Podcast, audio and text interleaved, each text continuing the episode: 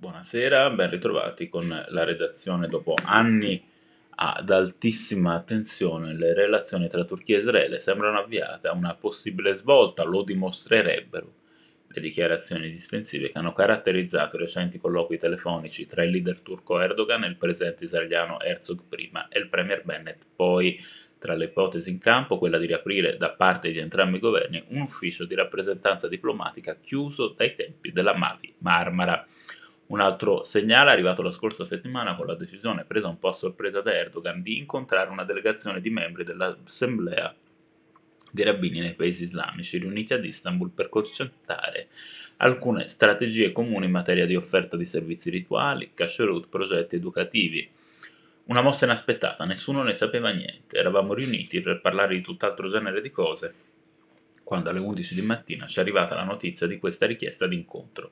L'assemblea ha scelto di accoglierla positivamente, racconta a pagina ebraica Rav Avram Dayan, il rabbino capo di Livorno, che in quel consesso rappresentava la comunità di Alessandria d'Egitto, di cui è stato per anni il rabbino. Alle 14, prosegue Rav Dayan, eravamo già sull'aereo che ci avrebbe portati ad Ankara, dove Erdogan ci attendeva al palazzo del governo. È stato un incontro interessante con parole non scontate su questioni come contrasto all'antisemitismo e ogni altra forma di intolleranza religiosa a partire dall'islamofobia. Erdogan ha definito la Shoah un crimine contro l'umanità, auspicando una maggiore conoscenza di questi fatti nelle scuole.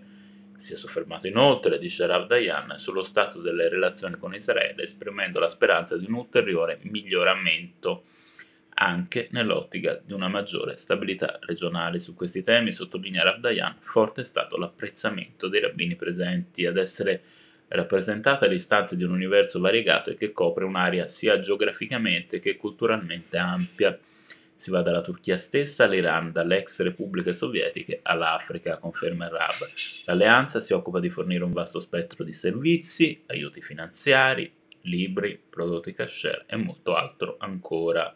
In Turchia la sfida è quella di sostenere una vita ebraica che si è fatta meno intensa e in apparenza più blanda rispetto a un passato in cui era senz'altro più vibrante. Nell'occasione, riferisce, è stata strappata anche la promessa di un impegno personale per sostenere la costruzione di una sinagoga nell'autoproclamata Repubblica Turca di Cipro del Nord.